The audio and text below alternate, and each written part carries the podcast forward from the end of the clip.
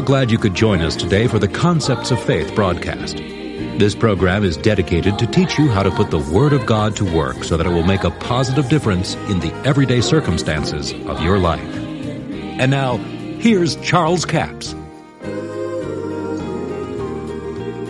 Now let's take a look at this. We're talking about the power of words and faith.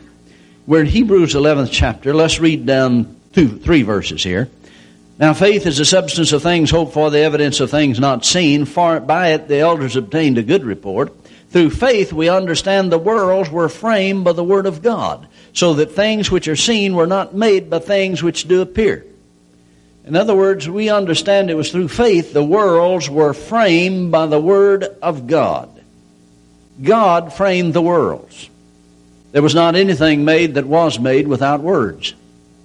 The words of God was creative power. Now, He hath given to us all things that pertain to life and godliness through the exceeding great and precious promises.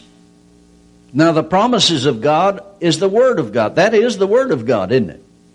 In fact, just Turn over there to 2 Peter chapter 1 verse 3. I want you to underline this in your Bible. It's important that you see this. Sometimes I think people think my Bible reads different from theirs. According as his divine power hath given unto us, notice he hath given, not going to, he's already done it, given to us all things that pertain to life and godliness through the knowledge of him that has called us to glory and virtue. When you gain the knowledge of God, you gain some faith of God. How do you gain that knowledge? Through his word by hearing his word. Whereby are by this means are given unto us exceeding great and precious promises, that by these ye might be partakers of the divine nature. Notice it said you might be. It didn't say that you would be, but you might be. In other words, the decision's up to you. You can be a partaker of the divine nature. How? Through the exceeding great and precious promises, by believing the Word of God. Now, these things God has already given, having escaped the corruption that is in the world through lust. In other words, you don't lust and seek after things, you seek the kingdom, and all these things will be added to you. But what does it mean to seek the kingdom of God? If I were to tell you I'm going to seek my Bible, what would you think I was going to do? Would you think I was going up in heaven? Now, see, we got the idea when Jesus said, Seek the kingdom, that we was seeking something up in heaven. But Jesus said in Luke, the 17th chapter, verse 21, Behold, the kingdom of God is within you. That's the kingdom that He asked you to seek. That kingdom that is in you, find out everything you can about the kingdom of God that is residing on the inside of you. Now, see, we found out some about it in one of the other sessions. Jesus said, Pray that the kingdom of God come, the will of God be done in earth as it is in heaven. In other words, when the kingdom has come, it is possible for the will of God to be done in earth the same as it is in heaven. It's possible for that to happen. It wasn't possible for that to happen until the kingdom came. Now, I know that it's not that way. But you see, this kingdom of God that resides in you is no less powerful, no less capable of supplying every single human need that you have than the kingdom that'll be set up in the New Jerusalem. It is part of the same kingdom. It's just a different manifestation of the kingdom. It is a spiritual manifestation of the kingdom of God, and it resides in the heart of every believer. That kingdom is no less powerful. It is capable of supplying every need. Now, if God has given us all things that pertain to life and godliness, then someone says, Why don't I have them? Faith is the substance of them. Faith is the substance of things hoped for. It is the evidence of things not seen. Faith is a substance. It's a raw material. Faith is the ability to conceive the Word of God. Faith is a substance of things hoped for. That means things desired. What about hope? Hope is a goal setter. Hope has no ability to cause manifestation of the promise. But without hope, you'd give up. You must have hope. Let me give you an illustration. It's one of the best illustrations I've come up with that help you understand hope, and faith. You see that box on that wall over there? That's called a thermostat. That thermostat is connected to the heart of a unit outside this building that is a central unit that produces the weather in this building. Either hot or cold. Whatever you need, it'll produce it. It has the ability. It was designed by the fellow that engineered that thing to control the temperature of this building. Now, that unit out there, it may be on the roof or outside, it will not cook your food. It will not iron your clothes. It will not answer the telephone. It wasn't designed for that. It's designed for one reason that is to control the weather inside this building. It was designed to do that. It knows how to do it. You don't have to fast and pray that it'll work. I mean, generally speaking, you know. but now you see, there's a goal setter on the wall. That thermostat is not the unit, it is a goal setter.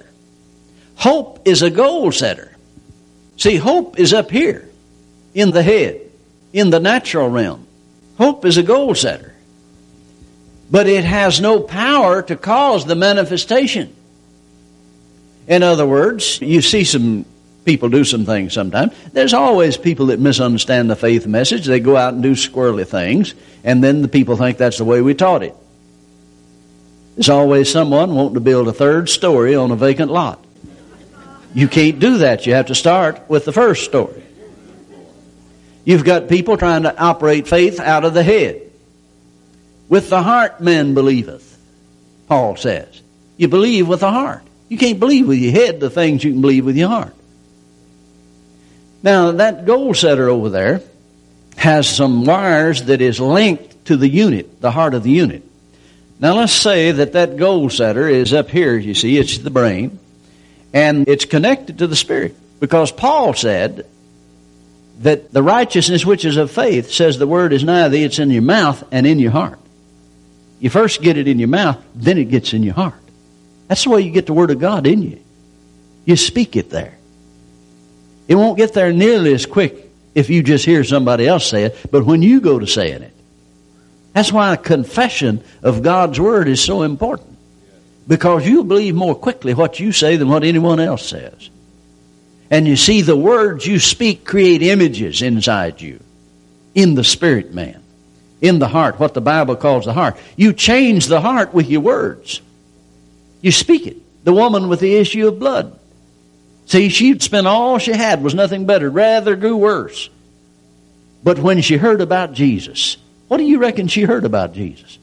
That he had authority over sickness and disease and he is healing folks. And she started saying, When I touch his clothes, I'll be restored to health. She had a girl worse image. I know she did. She testified of it. That's how they knew she had spent all she had was nothing better, but rather grew worse. If you tried everything you could for 12 years and got worse, you'd have a girl worse image too. But she changed it with her words. She said, When I touch his clothes, I'll be restored to health. She dialed healing into the goal setter. She got it dialed in there. And when she got there and touched the hem of his garment, she was restored to health. Now somebody said, yeah, but you see, Jesus healed her. No, he didn't. No, Jesus said, daughter, thy faith has made thee whole. He didn't even know she's there. Now the power flowed out of him. But you see, it was her faith that drew the power out of Jesus. It was her faith that caused it to flow. You know, it's like a wire. You could have an electric wire hanging down out of that light up there. And you could get on a rubber pad and grab that wire and say, There's no power here. You reach over and ground yourself, and your eyeballs may light up. See, faith grounds you. And she established a point of contact. And when she touched the hem of his garment, the power flowed into her. She changed the image with her words. And that power force, that power charge that was in Jesus went into her and it healed her. Caused her to be well. For 12 years she had not been well. Then Jesus turned and said, Who touched me? And they said, Well, the multitude throngs thee. And you saying, Who touched me? Well, there's probably thousands of people touch Jesus. There's always somebody in that crowd, I'm sure, that just reach up there and touch Jesus to see if any sparks would fly. But there was no faith in it. No power flowed, see? Because there was no faith there. There was not that spiritual force to draw that power out of him. So they received nothing. But Jesus turned around and looking around saw her, and then she came and told him all the truth. See, it was not the fact that Jesus healed her by an act of his will. He didn't even know she's there. He said to the woman, Daughter, thy faith has made thee whole. It was her faith that caused the power to flow out of Jesus and changed her physical circumstance, and she was totally healed by the power of God. And it was her faith that caused it to happen. Now listen to this.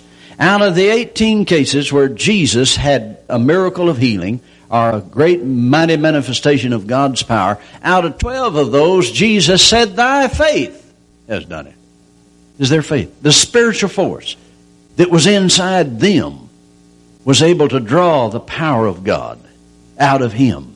But he said it was their faith that did it. Can you say amen? amen? Thank you so much for joining us for the Concepts of Faith broadcast today. Now, before we leave the broadcast, our offer this week is book offer number 7502. It's called The Tongue, Creative Force. 193 page paperback for $8 plus $3 postage and handling, a total of $11. This book is the first book I authored in 1976. It deals with the power of words. And actually, you know, God created the universe with a spoken word. The Word of God, received in the heart and formed with the tongue, spoken out of the mouth, becomes powerful to arrange and change situations. So the first chapter in this book is called Words. Then we have a chapter that's called Establishing the Word of God.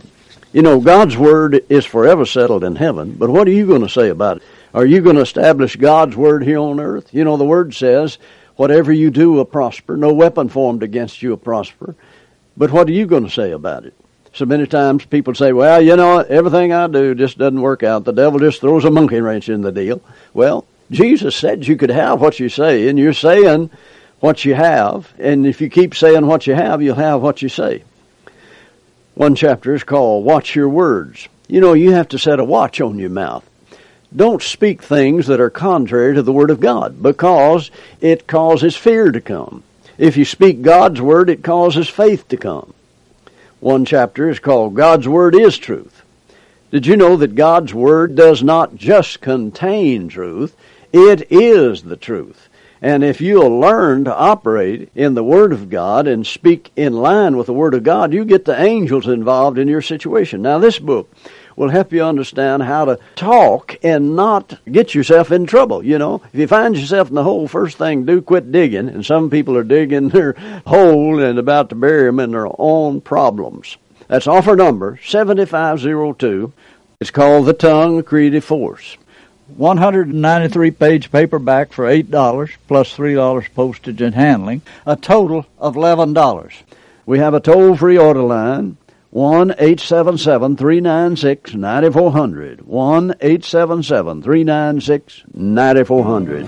Until tomorrow, this Charles Capps reminding you the enemy is defeated, God is exalted, and Jesus is coming soon. To order the product offered today, call 1 877 396 9400 or write Charles Capps, P.O. Box 69, England, Arkansas 72046. A complete list of CDs, books, and DVDs are available online at charlescapps.com. Through the website, you can listen to this radio program again and subscribe to our podcast. This broadcast is sponsored by Charles Capps Ministries and our listeners in this area.